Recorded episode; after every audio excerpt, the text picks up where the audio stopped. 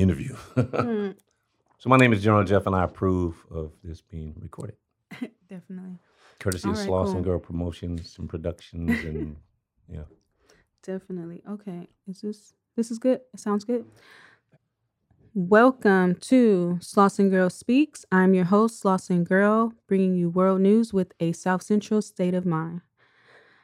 So, on today's episode, on the first podcast of 2021, I have the opportunity to speak with General Jeff.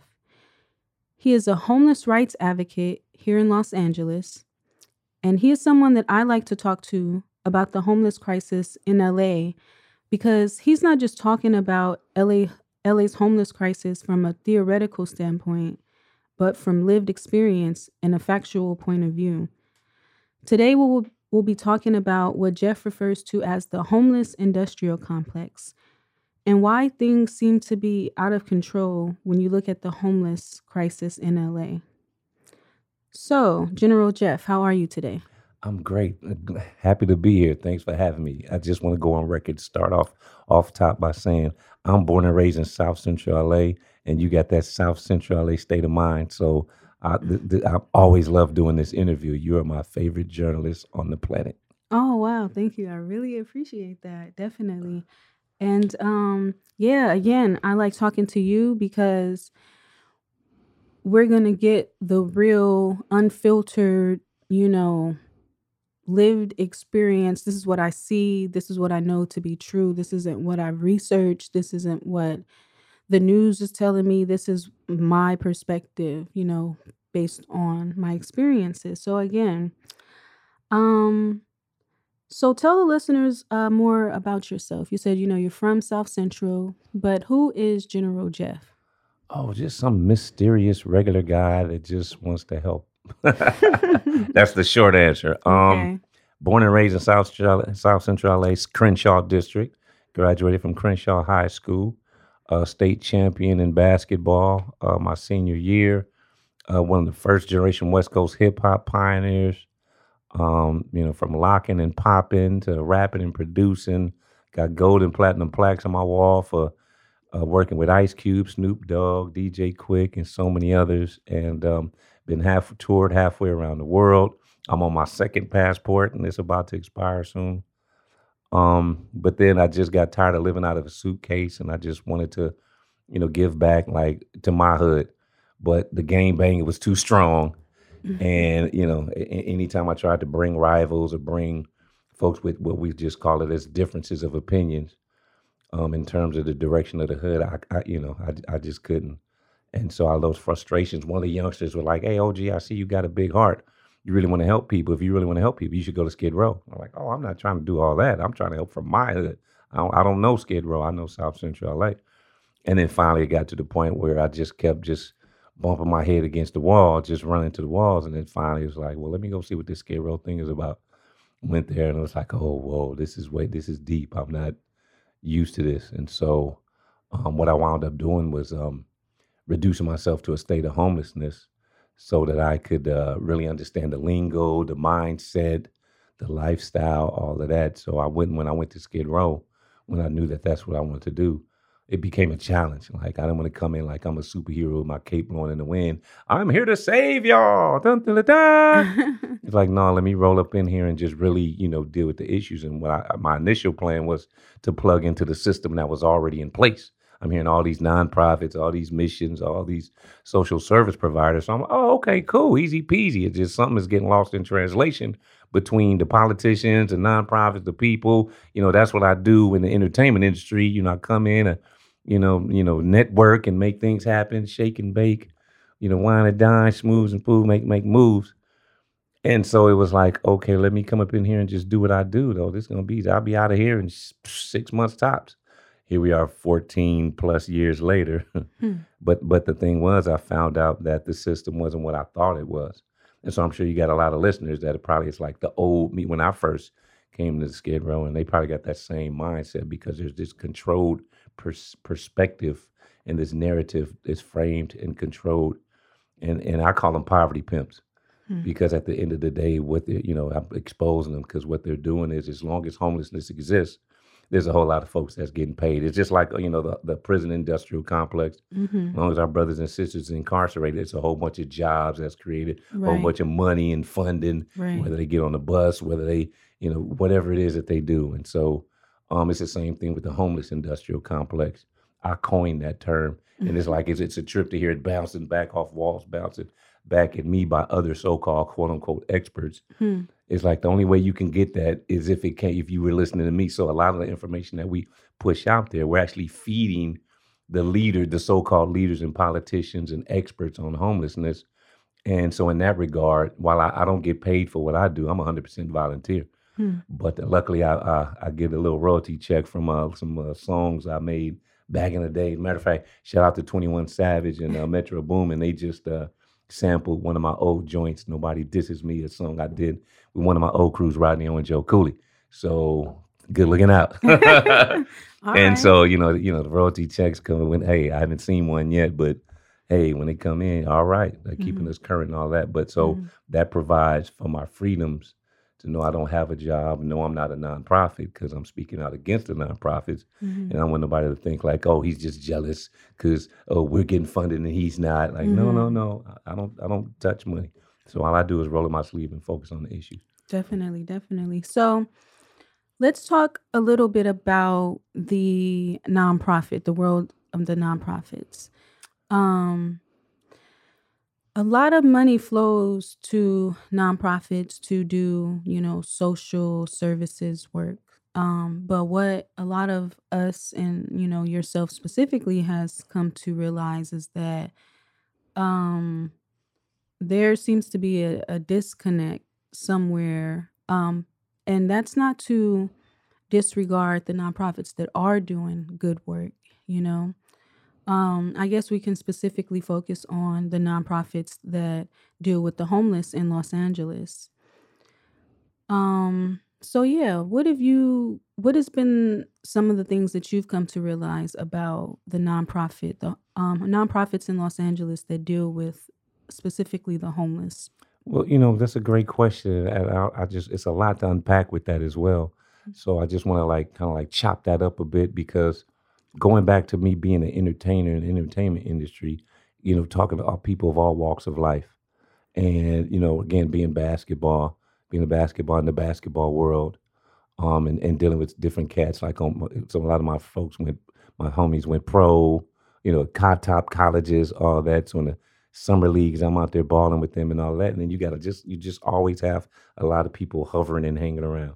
We don't know who these folks are. Like whether they went to college with these cats or whether they represent them business management. So it's a lot of conversation beyond basketball that happens. And so back then, um, you know, I was hearing about nonprofit because there were some cats that were like going to college, went to college with this dude that's about to get drafted number one, all this kind of stuff.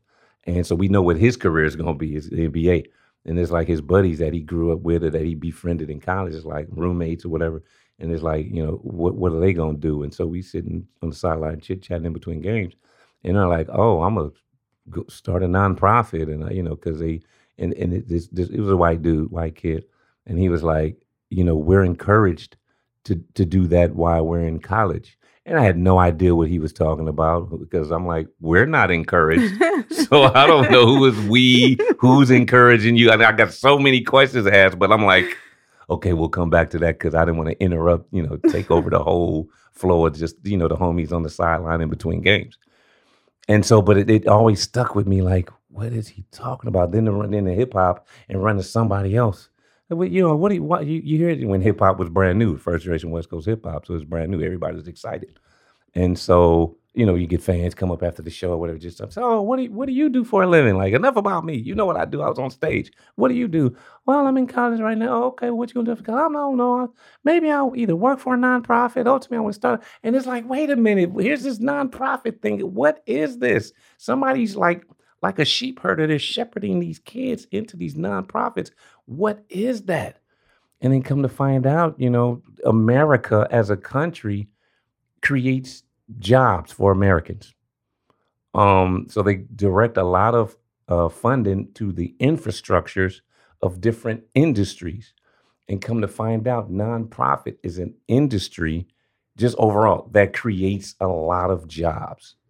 whatever it is, whether it's saving the trees, saving the whales, saving the humans, homeless humans, what the environment. I mean, there's just nonprofit. Saving the black humans. You know what I mean? And so, which we don't have enough nonprofits for that, but because we're just now getting a, a, a, understanding of the information, of the structure, mm-hmm. and actually of the significant funding. It's like, mm-hmm. like for instance, the the Ford company, the Ford car company, you know, the automotive company they actually have a nonprofit. And most corporations in corporate America have this nonprofit arm, so they don't look like they're just greedy little bastards. Excuse me, excuse my language. I, am sorry, I speak three languages: English, Ebonics, and File, and they interchange. You know, so I don't know what type of podcast no, all, this is. No, so I don't. All welcome here. I try to keep it PG when I talk, no, so that's you don't have to out. censor yourself here. Okay, cool. And so, so like Ford Foundation, they have that's their nonprofit wing, and they're one of the biggest donors that gives out, I don't know, tens of millions to hundreds of millions every year. You know, Bill and Melinda Gates Foundation, and there's so many different. You know, they started off as a offshoot of Microsoft when uh, Bill Gates was was you know over Microsoft, and you just look at all these corporations. I'm pretty sure Amazon, you know, they you know all these funding just millions and millions of dollars, and we black folks as a people, we don't know nothing about that. You know, we know we can go get the services that the nonprofits provide. You know, our kids can go to the Boys and Girls Club. Where does the Boys and Girls Club actually get their funding from, though? It's not, I mean, it's a whole network of folks that are successful that kick into this structure, this infrastructure, because it creates jobs for their kids and their families. Like we don't think about that. And so it keeps them working. And so just overall nonprofit industries it's millions of Americans that are, well, you know, whether it's healthcare, uh, it, just goes on and on. And so it's something that we have to look into as a people to say, hey, how can we get in there and benefit, especially to extract um, a lot of these resources that should come specifically to our communities. And we're missing out on a lot. The Latinos got that figured out. Our brown brothers and sisters, well, they got some nonprofits and they lobby and fight hard. They politic hard for their resources mm-hmm. to the hmm. point. I mean, it, I mean, it's great. You know, a, Asian, our, our, Asian brothers and sisters, same thing. I mean, we got some mm-hmm. blacks up in there. I, you know, to me, it's like them bougie blacks. I don't know, NAACP. Everybody, I name names. I'm sorry, I don't know who y'all funders are. You know, beep, oh, beep, and I'm naming it. Beep, edit that out. Beep, what are you doing? Who is this guy? Hey, so we have to put a disclosure. the views of General Jeffs are his exclusively. No, it has nothing to do with Slauson Girl. No, it, it, it, it, does. Shout out to the bougie blacks. Shout out to y'all. And it's like, so I mean, so they getting it, but they hoarding it. That part. And that's where it's like, okay, man, we got generations and generations of able-bodied, you know, whether it's HBCU, you know, black colleges. Hello. I mean, we got some black folks with brains and that bread. know how to that can do some things, and we just with with the we just short of a little capital, a little to really get something started, and instead of trying to open up a business, which is it's hard to open up a regular for profit business. I'm just we just gonna sell uh gold jewelry. It's it's hard, you know, because that's that's you got to build a business the nonprofit industry at the end of the day, you just need a bomb ass, excuse me, you just need a a, a qualified uh, grant writer. Somebody can write grants. You just submitting grants, and then the whole thing is, if you make if you know how to negotiate a deal, it's like, well, you maybe you pay him a couple of coins or something, but just to get him, you know, up in your in your space. But at the end of the day, write your salary in the grant. Mm-hmm. So if you write me for a hundred thousand and you want me to pay you forty thousand, then write the grant for a hundred and forty thousand. When we get that grant, you extract your forty, and I get my hunt. But bam, everybody have bam. And then, oh, that hit. And then a lot of times with these funders like Ford Foundation, once you get in their rotation, they'll be like, oh, you're just the type of applicant we be like, hopefully you'll apply again next year. and they be looking, checking for, so once you get in the city, all of a sudden you just hit the same, you don't have to go look in different places. It's like, okay, grant writer, we don't need you no more. We can still, I could just say same as last year and then get that 140. And then all of a sudden, I don't want to cut nobody out, but there's a lot of nonprofit it's it's, oh, it's a, it's it's an it's an amazing game, the nonprofit hustle. There's a lot of game out there with that, and so. But my whole thing is, I try to speak on it in all to any and all audiences, so that we can start taking a hard look at that because they got grants for like there's certain you know with on now social media. Back in the days, it was just books that just would print this information out. And, you know, even just like with college uh, scholarships, hmm you know, scholarships, you know, grants. It's all in that same thing. That's come. You know, I'm left-handed, so I remember I'm looking at left-handed scholarships, like left-handed grants. Oh, because somebody that died with a, with oodles and oodles of money, gazillions, and they were like, I want to give back, but I want somebody that you know fits my person. So I'm gonna give a million dollars every year to a left-handed something, something, something. So that's part of the requirements. You got to be left-handed. You submit for that. Are you left-handed? Yes, approved. It's like, oh wow, just because I'm left-handed, I hmm got like a fifty thousand just for being left. It's it's amazing how how how easy it is once you get in a rotation. So, at what point do we start to see kind of the negative like undertones of the nonprofit world, specifically when it comes to the homeless? Sure, that's now that's a great segue. Oh, that's a beautiful question. See, that's why I love Slauson Girl because get right to it, like you said. And so the thing about that is, and again, America is a, a country that's based on a system of capitalism. And so there's nothing but opportunities out here. It's like, you know, it's all about hustlers. Like we hustle. We, you know, black folk. I'm from the streets of South Central. You know, you got you got to have a hustle. You got your main hustle, your side hustles. You know, whatever your legal hustles. I'm just saying, uh, your illegal hustle. Hey, I'm just saying, folks, gets hustle. All nationalities is like that. A lot of people hustle jobs. They hustle, you know, contacts, networks.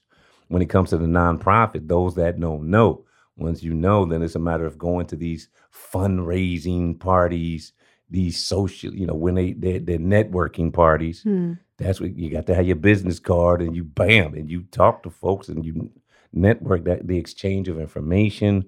I'm not there to meet and greet. Hey, I like your suit. Where'd you get your suit from? I want a suit and tie like that. Damn, the suit and tie, bro. Where'd you get the funding to be able to buy that suit? Let's talk about the funding sources. And so, but but America just being able so much opportunity for capitalism, there's automatically built in the uh the uh the need for greed. Greed automatically just just all of a sudden over the last 50 years has just uh multiplied to just this level that's beyond normalcy. Hmm. There was always greed built into capitalism, but now it's just gotten to this pay rate where greed is is is is expected more so than you know the the front. It used to be greed within a front. It's just like the structure of again we talking about corporate America having these nonprofit wings. Now you just got nonprofits that's out there just getting it Hmm. whatever they can whatever they can get a grant for. So if they know like this, oh, we want to uh, build a space for homeless people, shelter. Okay, great. So they want to do that, but then it's like, well, there's a million dollar grant for uh, tree planting, and then all of a sudden they writing grants trying to get that million dollars. Like we plan on, you know, planting trees all throughout this space. Then when they get that grant, they may plant one tree, you know, and then keep the rest of that funding.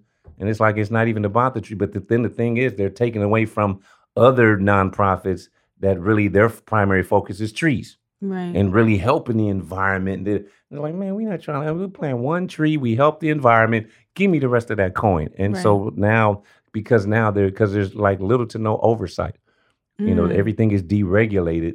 So the federal government, you know, oh, we don't want the federal government, you know, just you know, heavy-handed monitoring the nonprofit, and you know, if my nonprofit thing is, oh, we're giving back, we're helping society. Why would you be heavily regulating us?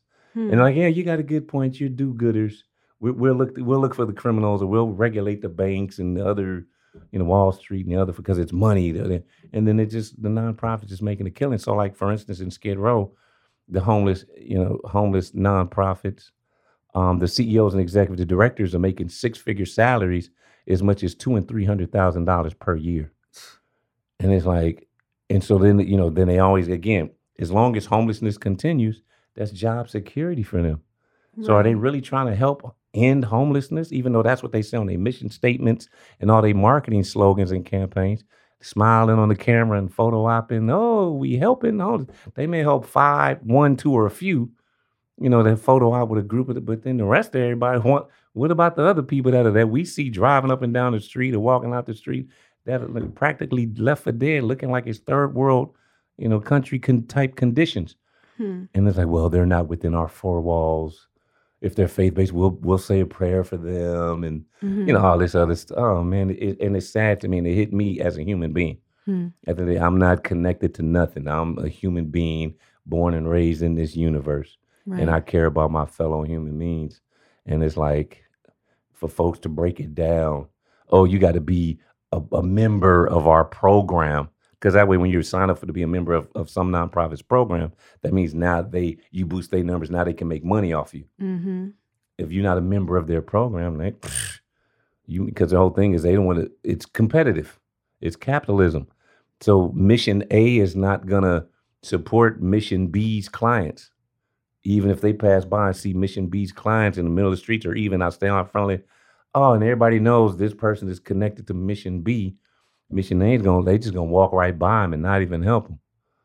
And it's like, I mean, that's a human being in need. Help right. them, but like no, because they gonna you give that person resources, they gonna run back over to Mission B, and then Mission B will look like they provided those resources. So you're taking our resources, uh, and it gets real petty, real petty like that. Hmm. And it just, you know, but so that's when I'm like, we need some more, especially in Skid Row. Skid Row has been historically since the crack epidemic in the 80s majority black community.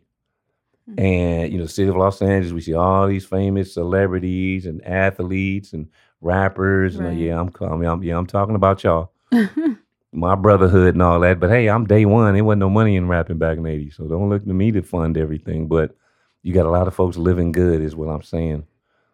And they don't even they, they're not even aware that the Skid Row is the homeless capital of America, is majority black community. And when I got to Skid Row, I looked at the the two. I got there in uh, August 2006.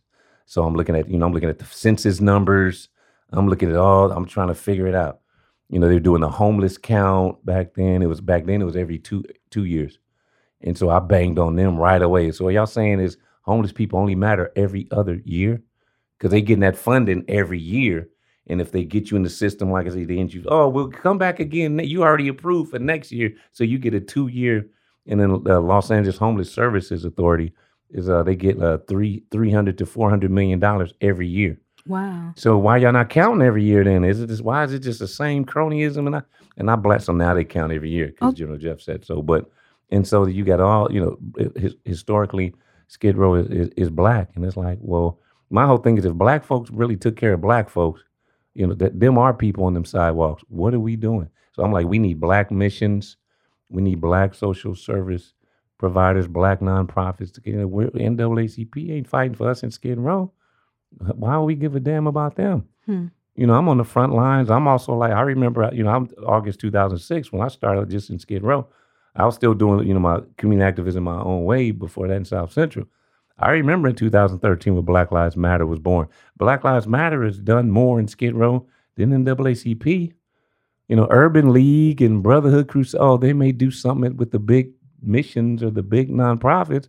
We in the streets though. They inside the buildings. We talking about the people in the streets that are left for dead. When we mm. talk about COVID, I know we're gonna get into some of these other topics, you know, in a bit, but it's like where who's helping them? And then that's just us, the grassroots, the actual activists. You know, it's the activists that push that defund the police. It's the activists that activated the, the, the streets with a mm-hmm. George Floyd protest. It wasn't no black preachers. Can't stand the black preachers all up in they in they churches, you know, getting that money from their congregations. They, especially these these uh mega black churches in LA, like Skid Row's majority black. Where y'all at? I banged on them so hard. One, I ain't I ain't gonna Faithful Central. I ain't gonna name names, but anyway, they uh connected with Union Rescue Mission and had doing some preaching out of there a little bit to the people that's inside the four walls. What about us on the street? You totally missed the point. But Union Rescue Mission was happy because uh, oh well we can ch- check that box.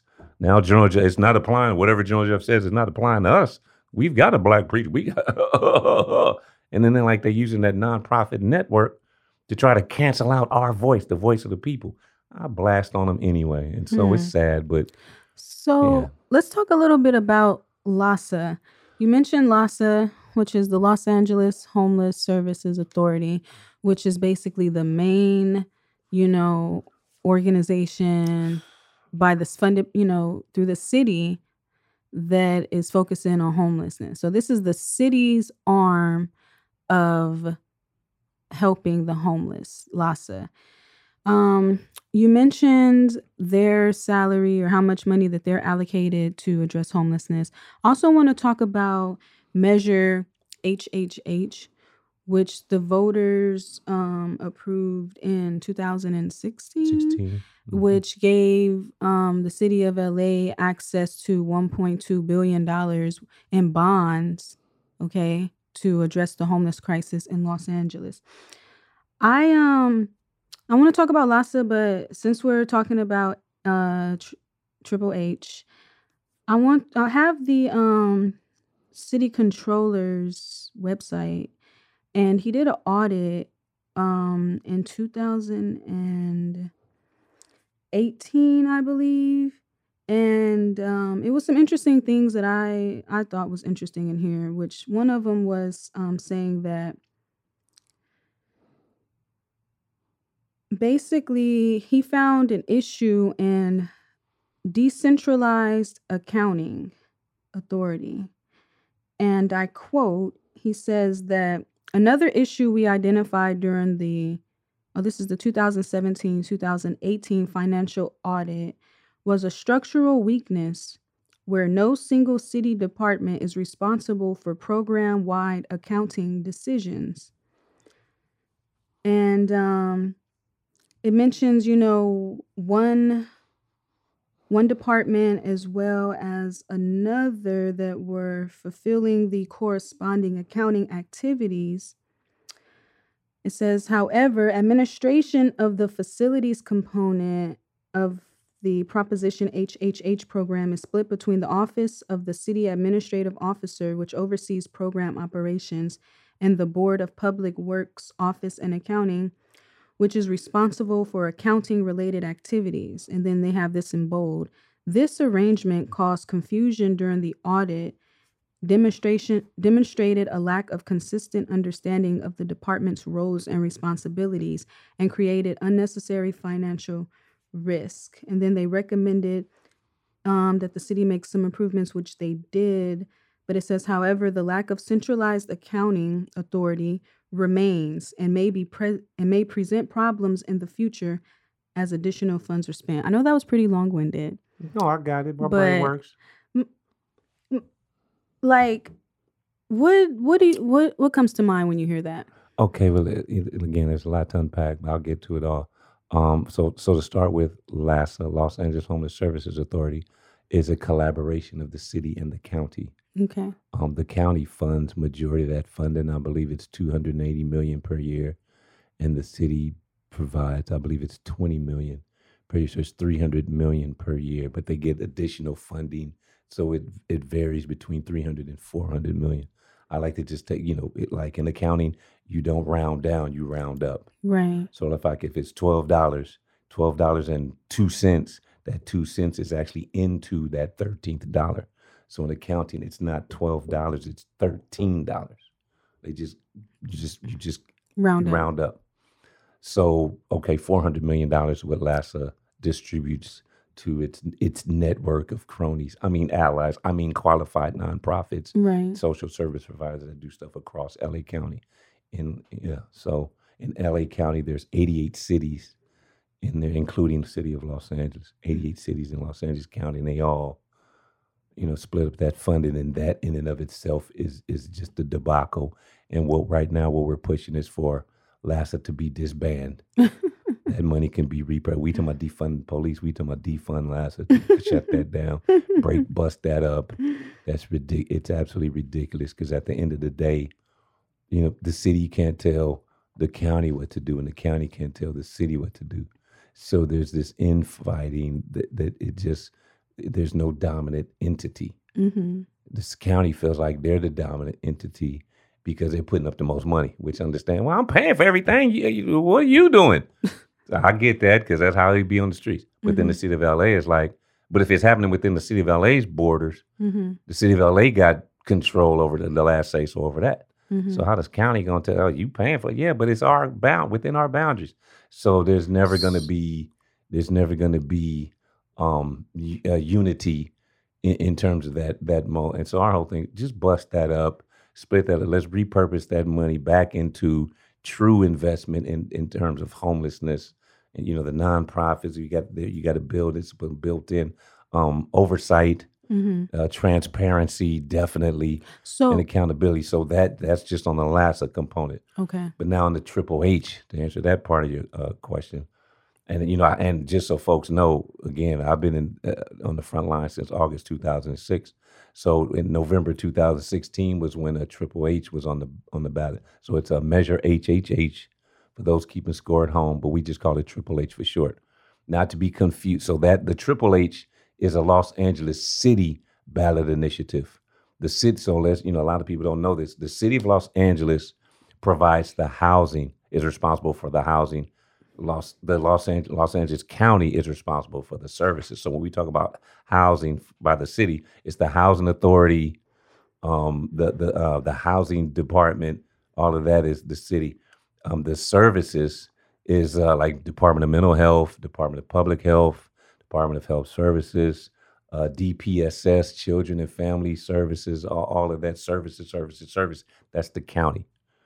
And so those things are separate. So the county, while the city had triple H that passed and voter approved at November 2016, the companion piece of that was LA County that passed single H, Measure H, um, which passed in March of 2017. So we want to get those clear. So Triple H was 1.2 billion dollars for housing for homeless folks for the city to build. For the city of Los Angeles to build, correct. Okay. Uh, a single H was well, they say uh, 300. They anticipated it to be 350 uh, dollars per year for 10 years, which oh, at 355 wow. million per year. It's a, a, a marijuana tax. And that money goes to LAHSA? And no, no, no, no, no. That money goes to the county. Okay. And then the county divvies that up how because it's going to be way more than what LAHSA The LAHSA funding is automatically from a different funding pot. Of where? Uh, from where?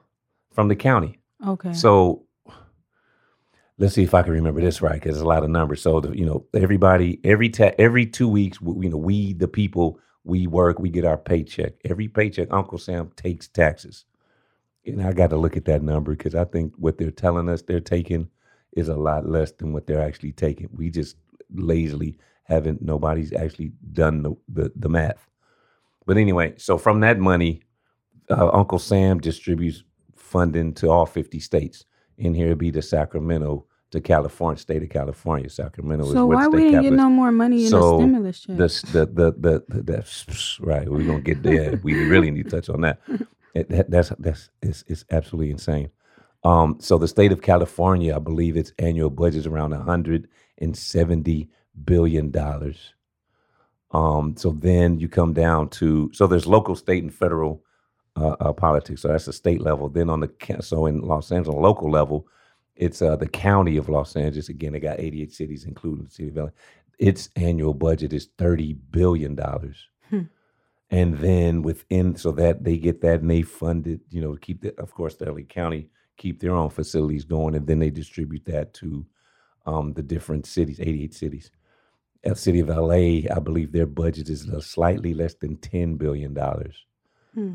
um, and, and, this happens every year. So when it gets that funding and so when the mayor puts together you know his annual budget you know lapd and whatever else they go for. And LAPD gets the majority of it because, oh my God, public safety. Oh my God. And it's like, man, look, we got pothole. You know, it's a whole lot of infrastructure. Like, it's a whole lot of stuff we can do. And so when that that funding is divvied up every year, so out of that money that comes out, LAHSA is already written into those budgets, uh, the city's budget and the county's budget every year. Mm. Triple H and Single H were totally separate ballot initiatives like a one time ballot initiative that the voters went to the polls and approved. November 9th, 2016 for Triple H, March uh, 2017 for Single H. So then there's separate funding pots from these other funding pots we just mentioned. So Triple H is 1.2 billion dollars specifically for housing for homeless people. Um, single H again is marijuana tax um, so so Triple H was property tax, a millionaire's tax, property tax on millionaires. Um, and so technically, like we didn't really pay in that, but we voted to approve it. Mm-hmm. Uh, we the people, and so 1.2 billion dollars there. Uh, the marijuana tax, single H, uh, was to generate 355 million dollars over 10 years. At the end of the day, that's four billion dollars. So four billion dollars that the county gets to split up. So no, that money doesn't automatically go to LAHSA because LA County can do it. That's too much money for LAHSA if they can only handle if they only get 400 million dollars a year, you know, four billion dollars is way above their pay grade. So we don't know what's going on with that four billion dollars. Um, so then once we understand where all this funding pots are, and then we look at okay, well, and then separate from that, out of LA County's budget, what did I say their budget was? Was a thirty billion dollars. Mm-hmm. So um, roughly around that. So, like Department of Mental Health, we'll take that because a big thing. Oh, these homeless folks mentally ill. Oh my God, D- Department of Mental Health. Department of Mental Health's annual budget that comes from LA County services is three billion dollars. You know, so that means every ten years, Department of Mental Health gets thirty billion dollars. I look around, I don't see thirty billion dollars on the streets. Uh, Trust and believe, if Slauson Girl got thirty billion dollars every ten years, you see logos, Man, mm-hmm. you see, man, he, man, Slauson girls everywhere. I don't see DMA. I don't well, see. I, do I don't even know what their logo I looks see, like. I see homeless people that are, you know, out of their minds. So yeah, where are the see, services? Right, we don't Three see million no dollars a year. I should see, be. A, I right. had somebody on every other block. Definitely in somebody in every community. And I'm not talking about. And the, and the thing about government is the same structure as these nonprofits oh, it's whatever's going on inside our four walls. Oh, well, if they come inside our four walls, we'd be more than happy. We're right here in the community to help them. And we'd be probably growing up, walking right by these facilities we don't even know what they but it's the nicest cleanest brand new building right. well landscapes right. it looks great. Has anybody ever been in been it? in what, what, do they do? The such and such and such and such. Like who who are they? But it is stick like your head right in the door there. and then you come to find out that's where all the funding for the hood is going. Right. To these folks they ain't even stepped outside and waved the flag. Hey come on in. Right. we got the resources. Let, like let's do something. Right. So then it's only them and then they may then when the you know the black preachers find out the way the black preachers find out is because the politicians need that black vote. And, and historically, it's always been, oh, the black vote is in the black church. Right. So other, other, if you want the black community, so they'll come by, photo op with all the top churches. Mm-hmm. Other than that, man, we that's the black vote. I've done enough. So and so the black church, the black pastors have their own network. Somehow they, you know, are in favor, and then they get funding. They qualify, whether it's through the mayor's office you know, and, and, through the politicians coming through the mayor, the governor, or whoever. And then so they're taken care of. And then, you know, the nonprofits again are taken care of. And so then we would look at Triple H and Single H. So what uh, con- uh, the controller Galperin was saying, um, he's saying like, hey, because you've got both the city and the county, you know, you know, basically control, supposedly like controlling everything. Well, it's like, okay, I may have fifty dollars on it and you, know, you got twenty dollars on it, but it's like, well, I'm I'm kind of short. I, I, got thirty on it, but I'm gonna keep this twenty dollars for a rainy day. You only putting up ten, so on the books we writing thirty and 10, 40, but we actually have fifty and twenty is seventy. That's money is missing. so he's like, yeah, there's financial risk involved because who's overseeing the people that's accounting the money? Mm-hmm. And it's like, so there's no there's no checks and balances structure in place that can make them, you know, transparency is is at that point is, is comes into play. And so what they did was we fought. So again, I opposed Triple H. I seen it coming. I'm like, these ain't this nothing but snake oil salesmen, and they still selling snake oil, and we taxing ourselves. My whole thing, y'all already got billions of dollars funding pots that y'all messing off. Why give y'all one point a whole new billion dollar funding pot of new money that it's insane. And then then triple H, I mean single H came behind that four billion dollars. That's combined five point two billion dollars. And both of these supposed to be 10-year programs. And you know, from November 2016, this is 2020. We're like past the four-year mark. We almost at the halfway mark of a 10-year plan. We we into year five. In the accounting, you round up. We're in the year five. So we're at the halfway point. In 10,000, they're supposed to be, eh, where's the house? Where's the money going?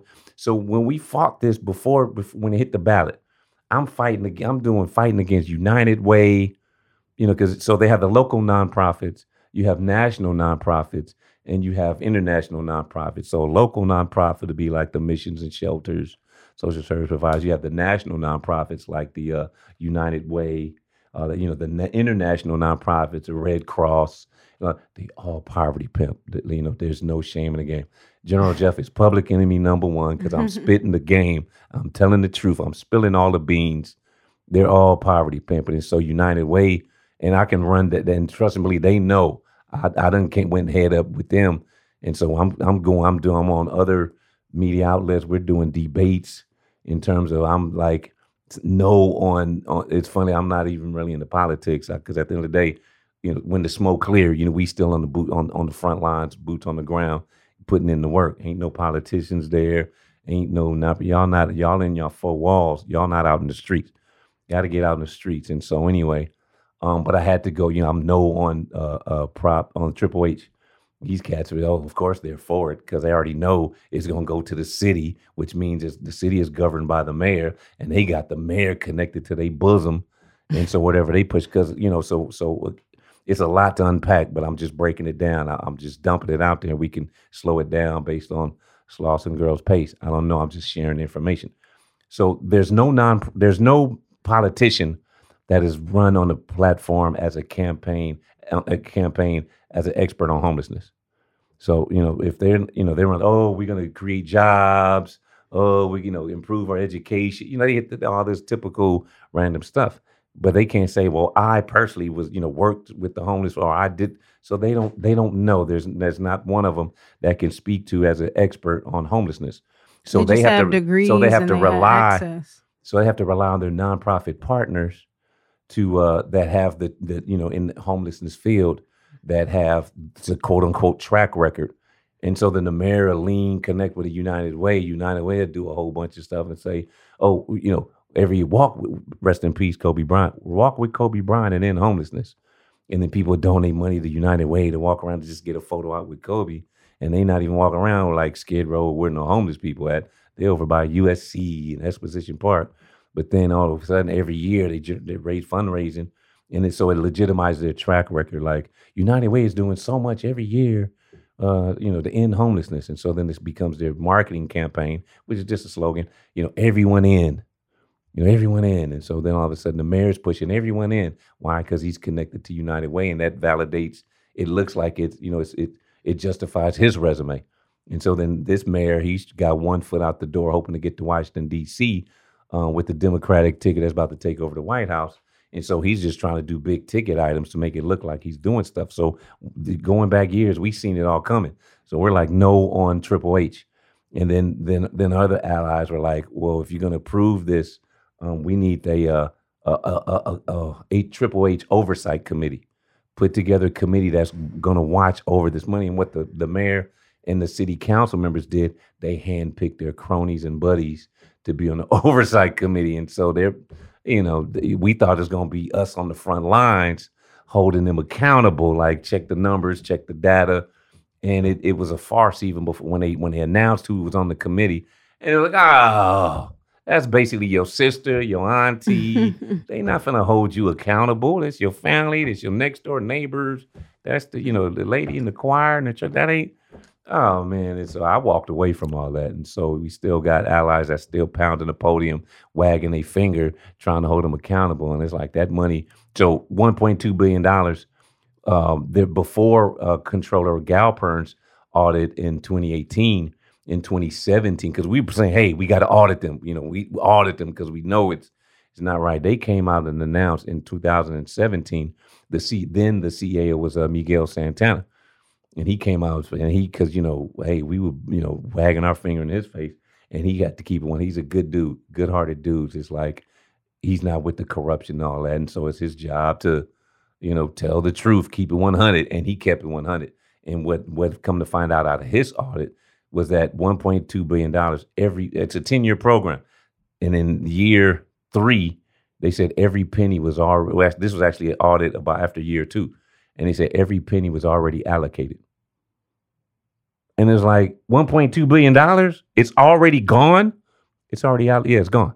How is it in year two? It's already. So what they did was they already divvied up that money that in, they anticipate over the next 10 years, and they pre-selected who was going to get the funding and who wasn't. So people, you know, so like real estate developers were, were putting in uh, proposals.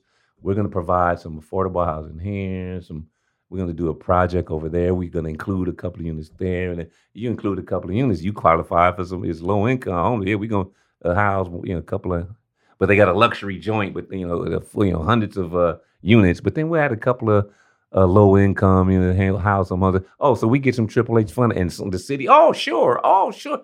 Uh, gone. All the funding is gone, and so you know, if we come together like, oh, 1.2 billion, we should put something together if we're black and nonprofit trying to house our people it, it Triple H is gone. And so when you say it's a, a bonds, a GO bonds, general obligation bonds, and that's where you know it basically is.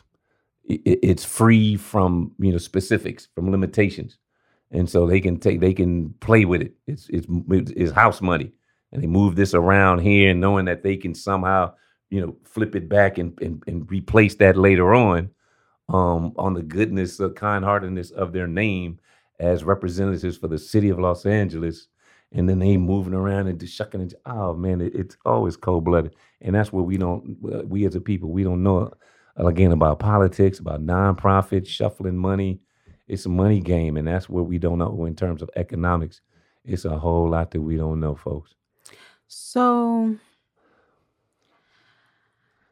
Let's talk a little bit about the homeless and COVID. Do you think that the nonprofits and LAHSA and the different organizations have been really trying to help the homeless population during this pandemic? Or do you feel that they're kind of like left out there to fend for themselves? Well, in the beginning, no. At the beginning, they let they weren't doing anything. Like, oh well, we can't even get no mask.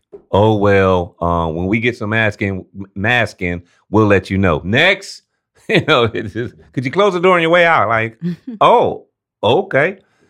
And you know, then when the numbers first did blew by March, okay, the April, it's like, wait a minute, the numbers. Uh, wait a minute, this is serious. Like, what's going on? It's spread out around the world.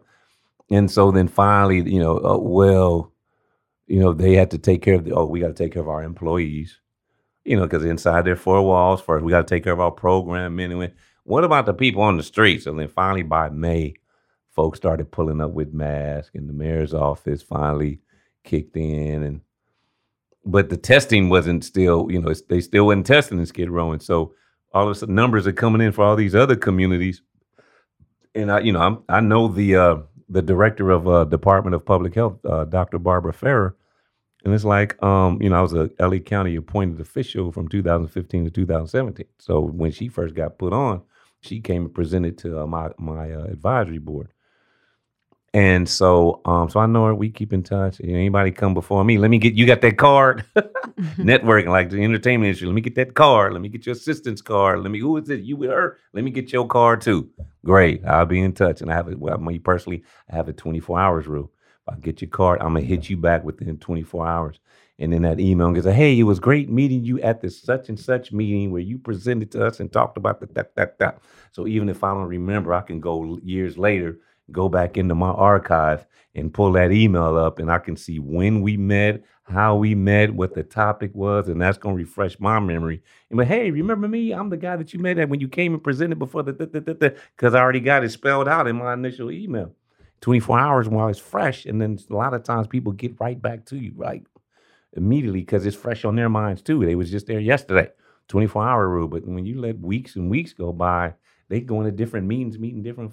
Oh yeah, whatever. They may not even respond. And so I've been a, a, a great at uh, building a rapport with folks. And so Barbara Ferrer, so it's like, hey, we need them Skid Row specific numbers. What's going on with COVID? Oh, we don't have those. And you know, she have her staff delegate. They'll come back to us and say a little bit of this, a little bit of that. And it's like, man, we need these numbers. Where's the test? So then they were so slow to respond. Then finally they got it in gear.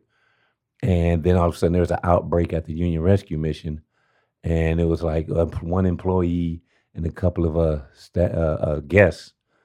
Uh, not only were they infected because they wound up later on dying. Three people died, and then um, uh, a whole bunch of other folks were infected. How long ago was this? Uh, this was in um, May of 2020. And then later, so so my whole thing was, oh, they need to shut the mission down, empty it out, disinfect it from top to bottom completely. Like if COVID is all up in there, it's just going to continue. And the mission for people that don't know is like the largest homeless shelter in downtown LA. Well, there's there's there's there's three of them. Union mm-hmm. Rescue Mission is one. There's also the Midnight Mission. There's also the Los Angeles Mission. Mm-hmm. There's a Fred Jordan Mission, but they've kind of fallen off a little bit. We'll get back into them when we talk about this uh, super spreader event that mm-hmm. they mm. were claimed to not be a part of, but from the visual, it looked like they was a part of it. Whatever. Mm-hmm. So anyway, um, but yeah, Union Rescue Mission. So I'm like, yo, you got, yo, yo, you got to shut that thing down. We can save our people. And then the, the CEO over there came out. I was like, oh, we got under control. We're going to just reduce our uh, uh, population in half. Which you know, at the end of the day, we come to find out they just kicked a lot of people out on the street. And it was like, yo, man, you can't. What do y'all like? House them? Like, what do y'all? Oh man, it's just a. So anyway, okay. Then it seemed like everything was under control, and then we just found out uh, less than thirty days ago there was another outbreak, and you know, it, so the number was over hundred people had COVID up in there, and so we don't even know the new numbers. Is this the new new numbers, or are these the new numbers after that first initial batch? And so we can't tell. And it's like Department of Public Health. We need to know. We not only on this facility, but we want to know Skid Row specific numbers. I just fired off uh, um, an email uh, two days ago again, you know, because we keep hitting them. We need to know the numbers, Skid Row specific numbers, Skid Row specific numbers, because they got the got Skid Row breaking down. The warehouse district is part of the industrial district, is another part. The toy district.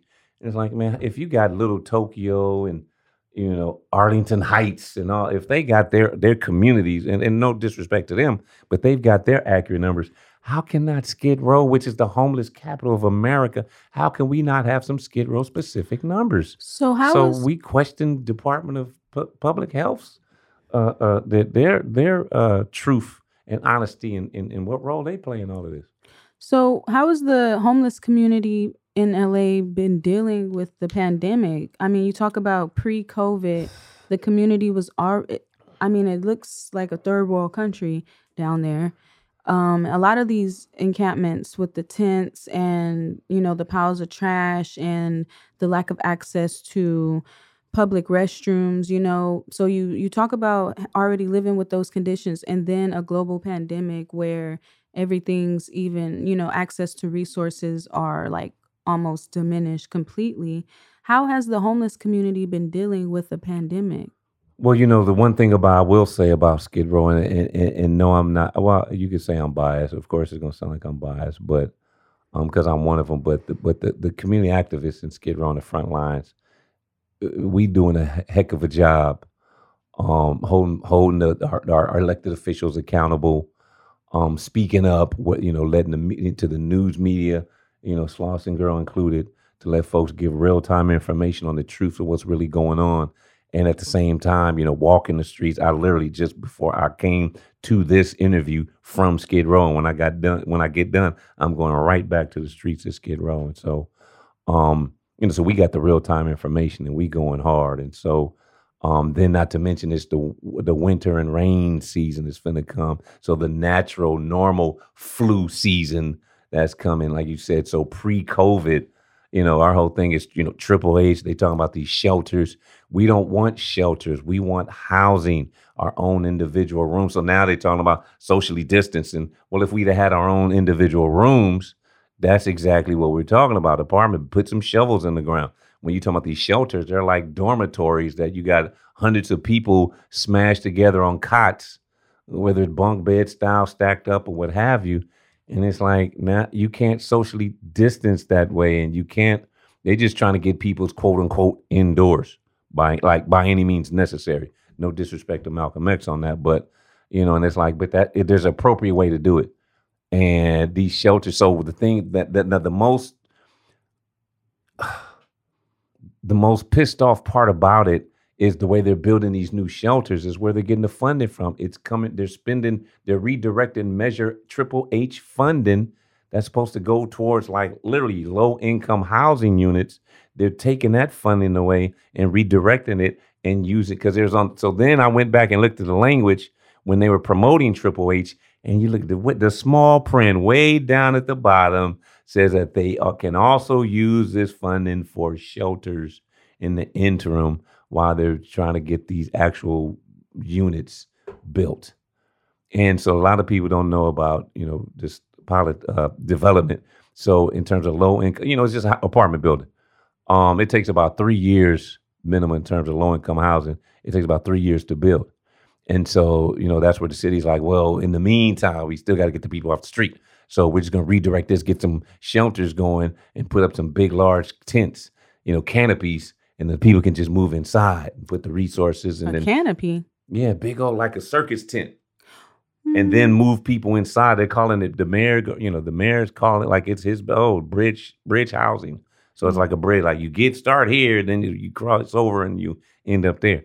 But if you take and using the money that's for for the, the actual housing and use it on these circus tents, there's no money going to be left for for the housing, and and it's, uh, it that doesn't make sense. Right. Like if you got money for for some chili cheese fries, but you say, "Oh, I'm just gonna spend. Let me just buy this bubble gum right quick," mm-hmm. and you just buying bubble gum, bubble gum, bubble gum, bubble gum. Eventually, you're not gonna have the money for the chili cheese fries that you right. promised everybody you was gonna get. Right. So, how do you feel that the city has said that they're not going to be doing a homeless count this year because of the coronavirus pandemic? Homeless count is a farce anyway.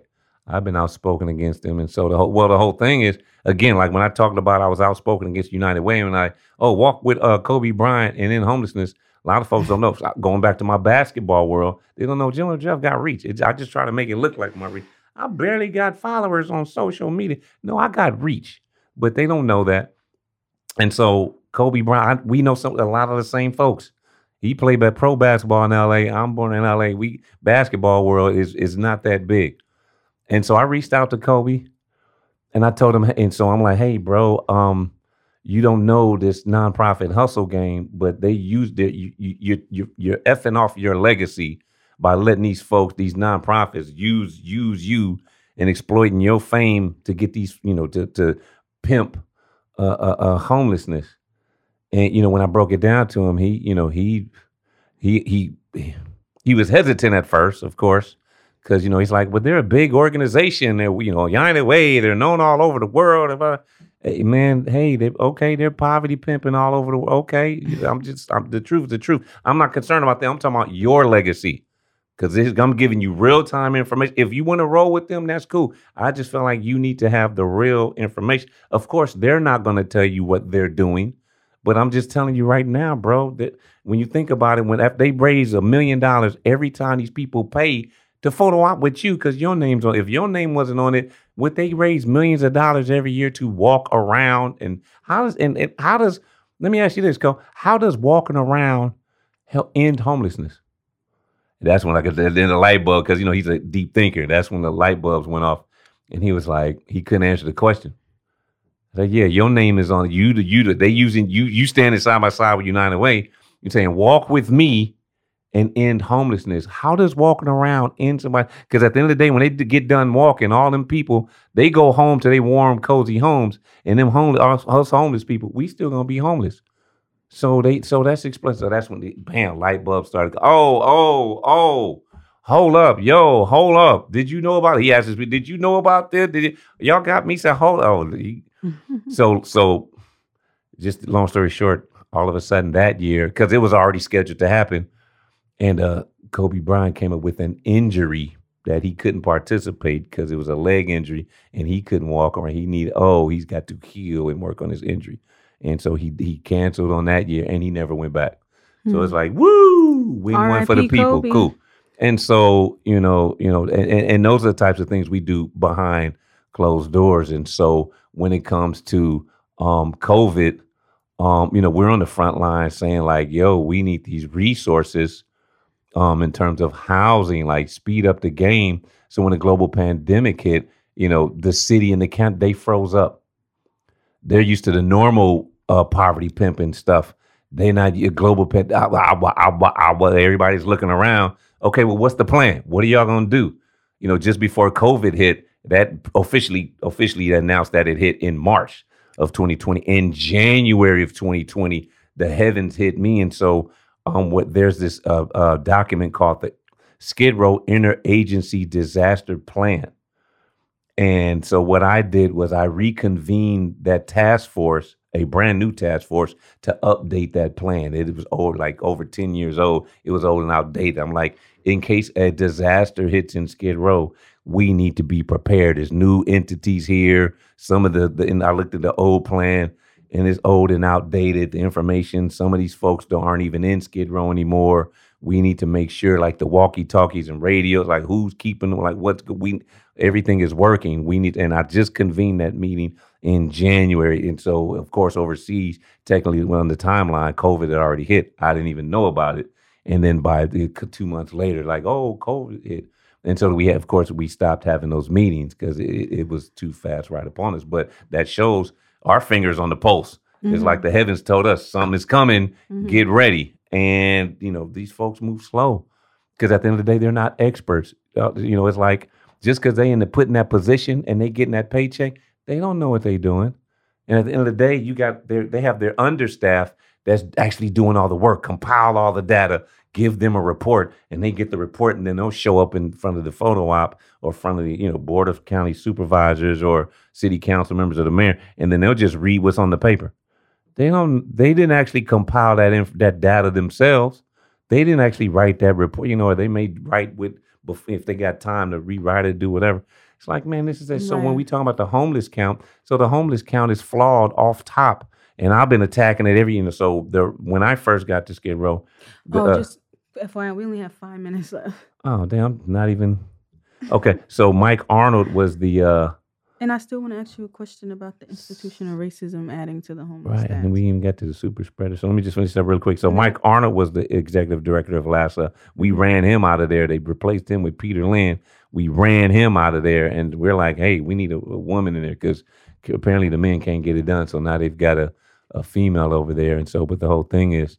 But know, they still they're, don't they're have not diversity. because of, because the whole thing is because of COVID. See, LAHSA does their homeless count you know, with volunteers. They got all that funding, and then y'all not paying people to walk around counting homeless people. Where's your staff at? Why don't y'all count them? Why does it take so long, oh, you know, to do the to get the data? Like, what's going on?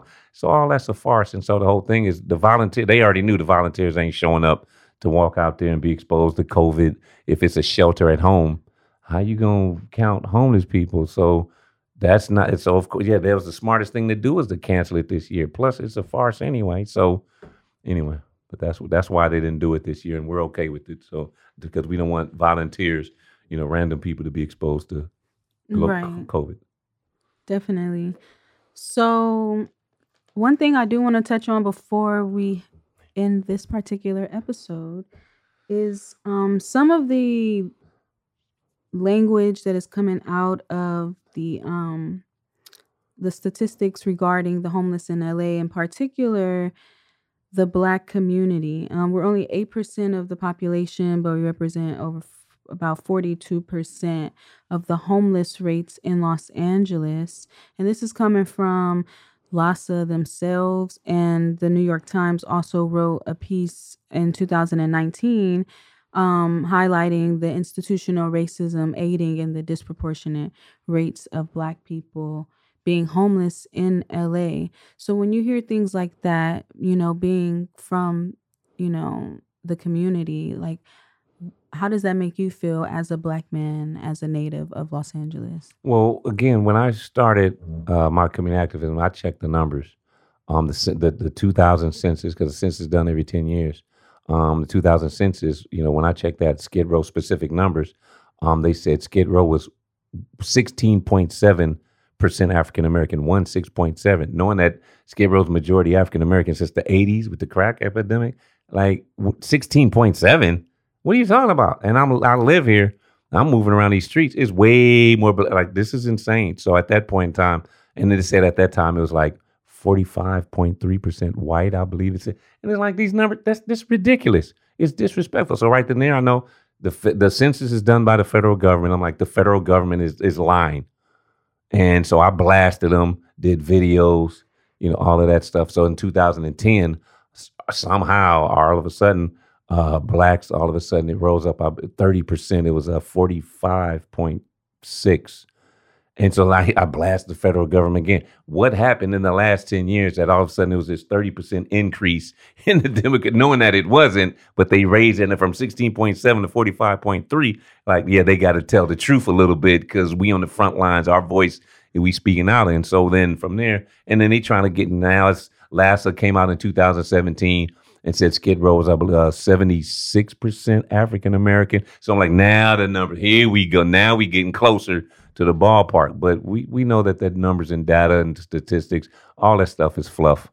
And they use it to frame any narrative, what have you. And so I personally am not running around counting homeless people and counting the demographics. I would love to, but I mean, like, I'm not going to do that for free. There's so much, only so much I'll do for free. But it just hits me hard, like, okay, that's just disrespectful that they just pushing out false numbers. Right. And so you mentioned that Skid Row has been majority black since the 80s yes. due to the crack epidemic. Um, can you talk a little bit about like how the crack epidemic has made Skid Row to become majority black? Yeah, I mean, you know, uh, uh, rest in peace, Gary Webb, and uh, rest in peace, uh, Michael uh, uh, Ruppert. That you know they blew the cover off of it, where the CIA was bringing the dope to the, the, to South Central um, you know, they everybody points to Freeway Rick, but uh, there were other other other other folks too, and um, the guns and all of that. And so, um, in an LAPD were escorts that um, would make sure that you know the dope got to where it needed to go, and Skid Row was one of the landing spots. And so, um, in 1975. Um, well, in the mid 70s, then Governor Ronald Reagan shut down the state run mental institutions um, because that system was all messed up. And there, there, was a thing where parents could just sign away their teenage, oh, you being our, oh, they sign and make them a ward of the state. So when they ward of the state, means they can sign, they take them in, oh, something's wrong. You know, teens rebel. Oh, they just want to go out to the party.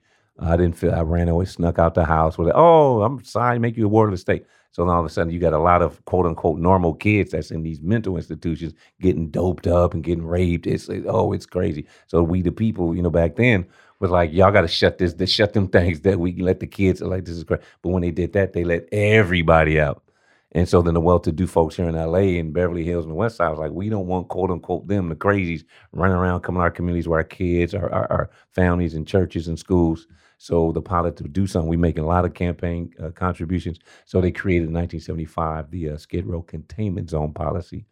Um, it's actual policy, and so what they did was basically say we'll keep everybody in this area because back then downtown wasn't this vibrant area. It was just the skyscrapers, and that was it. And you know, you know, um, so on, on on nights and on weekends, it was just a ghost town. And so then that's when there was a you know they were so the whole thing LAPD was like entrusted. Don't let the you know we show up for work first thing Monday morning. Make sure everything the, the, the city's not the skyscrapers aren't burned down. Um, and now so the the, the Skid Row containment zone policy was like you know from from third to seventh Main Alameda. Let them do keep them contained. Let them do whatever the hell they want to do, and you know that way the rest of us you know are safe. And so they had that designated area, which was Skid Row, and that's how LAPD polices the community to this day.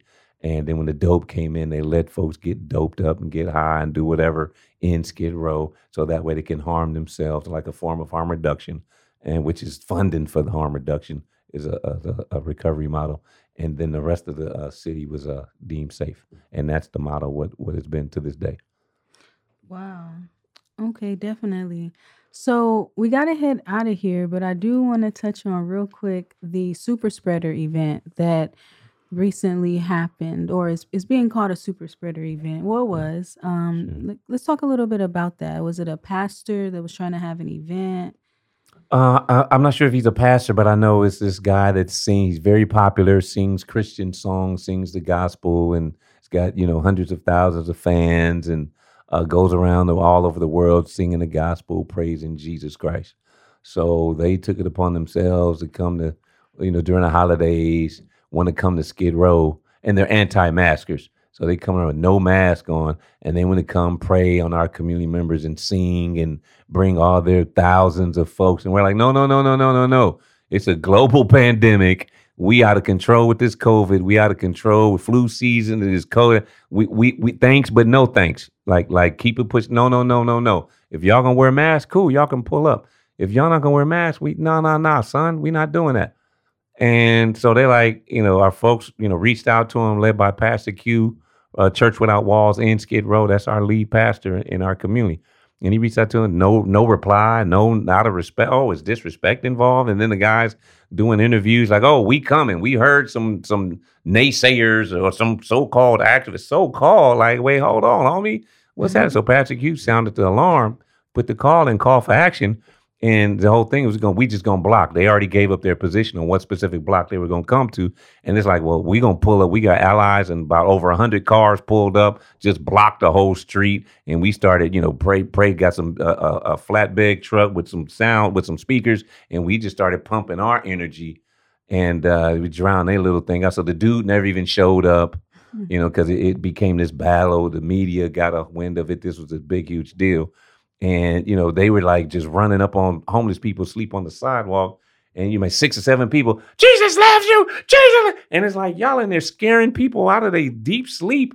like, what in the heck are y'all doing? And y'all no mask on, and y'all all close point blank blank range, breathing on people. We don't know if y'all got COVID. We don't know what what is going. So yeah, it was a super spreader event, and we pushed it out. We called it as such. The main dude didn't show up. You're not having no concert in Skid Row, so we shut that thing down. Even though some of his uh, his uh, followers, diehards, showed up, anti-maskers.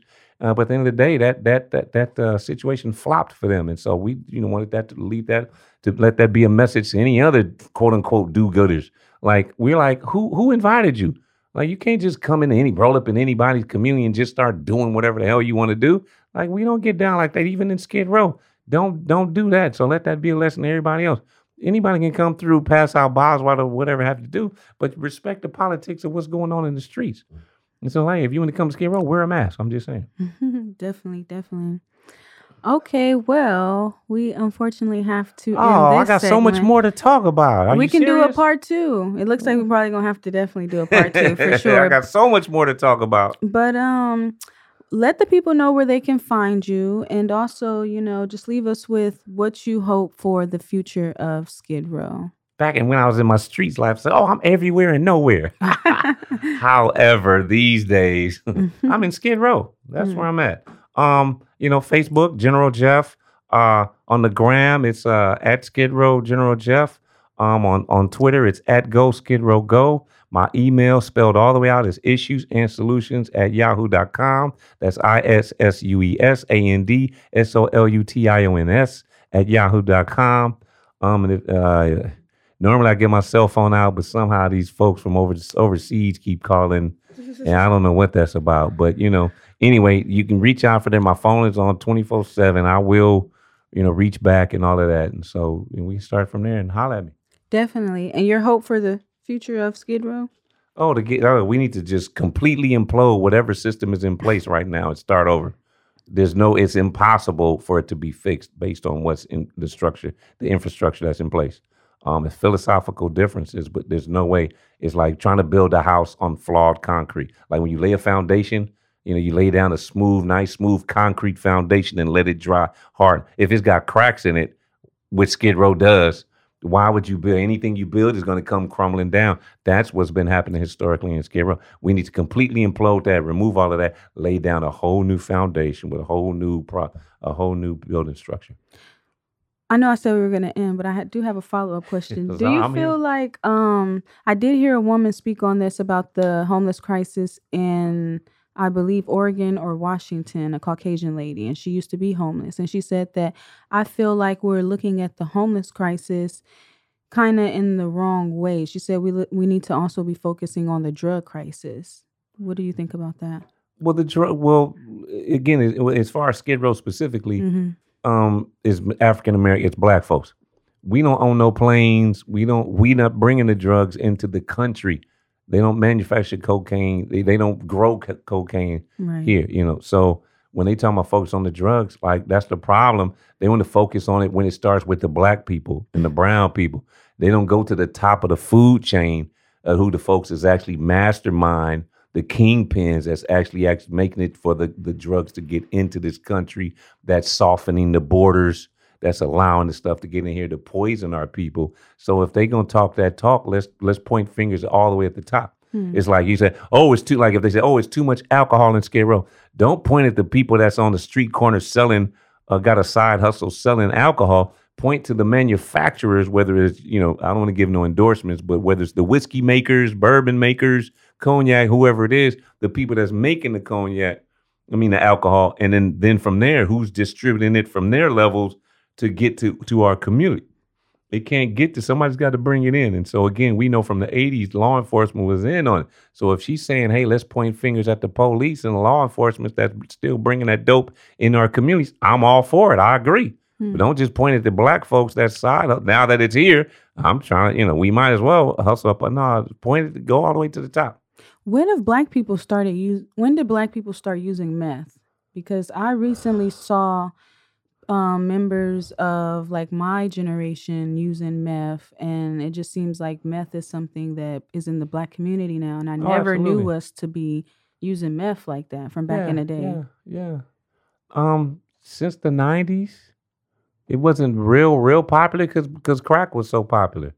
But um, yeah, it's been um, yeah, it's uh, like in Skid Row specifically, like since the 2000s, tough. You know, it, it, not only just meth, heroin. You know, H goes back. You call it H on the streets. Um, goes back um decades, and you know those that use it's you know those worlds, those that use it use it, those that don't dope. But but it's been there. It's been there. They, trust and believe. It's all kind of dope. That you know some folks is you know, doing a oh man, it's sad. It's a lot of folks doing all slamming. You know, they just take the needle. They don't like try to find a vein. They'll just slam it into like a leg or something, mm-hmm. squid and push it in. Just okay. that's folk. I don't want to get too graphic, but I know just, I'm over here squirming. squirming yeah. Like I didn't write my college uh, essay about seeing a guy smoke crack. I was like, get me out of here. I'm watching people smoke crack. Let me in your college. But um, okay, look, this is the real last question though. Do you think that tiny homes would improve um homelessness in LA? No. Um, the reason why is because there's not enough real estate. You know, tiny homes take up space. Where are you gonna put them? It sound good. Oh, it's good. Yeah. I mean, we've had so many. Uh, what the what the folks came to Skid Row with the EDAR. Everybody deserves a roof. E D A R. Mm-hmm. And what those were were like some fold up metal tents. You unfold them when you want to sleep, bam, and it's like okay, and they're on wheels, so you can in the daytime you can roll them up. And so then you got to roll this big apparatus around, and it it, it sounds good on paper. Uh, tiny homes, pallet homes, you know, all these types of folks coming up with all these wonderful ideals. But if you don't have the space to put them, like if you you know if you guys donated this room right here, how many tiny homes could fit in this place? Two in this space, two. So then it's like okay, you only housing two people. Like that's not a, or in a parking lot. If you only housing ten people, is that really a solution? When especially in Skid Row, you got thousands of people. You're gonna come up with where's you gonna put a thousand tiny homes? You think we need apartments? More apartments? I mean, well, that's big, that more feasible because you can build multiple floors. You can build on top of it. You can go up. Right. Like one thing about you know tiny homes and those type of things, you have to build out. Okay. You can't build out. There's not enough space. You you got to build up. So you got to stack. Shipping containers makes more sense because you can stack shipping containers, but you need land. To, where are you going to put it? Right. And so now in California, the real estate prices are so high, the developers is not going to let it go for dirt cheap to house homeless people when you can build luxury condos for top value. It makes sense to me in terms of capitalist society, right. and that's where it's a problem. And so you know, you know, and it, I'll close with this. You know, with with with uh, America being a capitalist society, you know, and I even you know look I look at start with you know our our forefathers and foremothers like Martin Luther King and them and they were talking about equality. Um, you can't have equality in a capitalist society. Mm-hmm. Capitalism is somebody wins and somebody loses every time, every business deal. That's how it is. And the way they've max- maximized that is on the same limited number of folks are the ones that are winning. That means the majority of the other everybody, the rest of us are losing. So that's why they tell, oh, the upper 1% is getting all the money. Yeah, that's capitalism at its best. They're hoarding all the resources and funding and the trickle down economics. That, that stuff would never work because greed is involved. It would work in a just society, but this is no longer, America is no longer a just society. And we learned that as black folks through the police brutality, the ju- judicial system. So, quite naturally, the economic system is not going to be fair and square. So if they've compromised all the major components of America, America is doomed for failure. And so while we're sitting here hoping and, and, and believing in a system that will one day, you know, make sense, it's not gonna, it can't make sense. And especially for those of us all the way down at the bottom of society's totem pole, the bottom one percent, um, yeah, it's never gonna, it's never gonna be straightened out because you got that same capitalism that's on the upper 1%, that same mindset exists on the bottom 1%. And so it's a whole separate infrastructure with the people on top of that that homeless sector, the homeless industrial complex. They're eating swell off of the demise of others. Mm. And so as long as that structure is in place with no regulation and no oversight, true oversight and transparency, it's gonna continue. It's already out of control. So the next 10 to 15 years, easily, I can put 15 years on it. The next 15 years, uh, we're going to continue to look exactly like this, if not worse.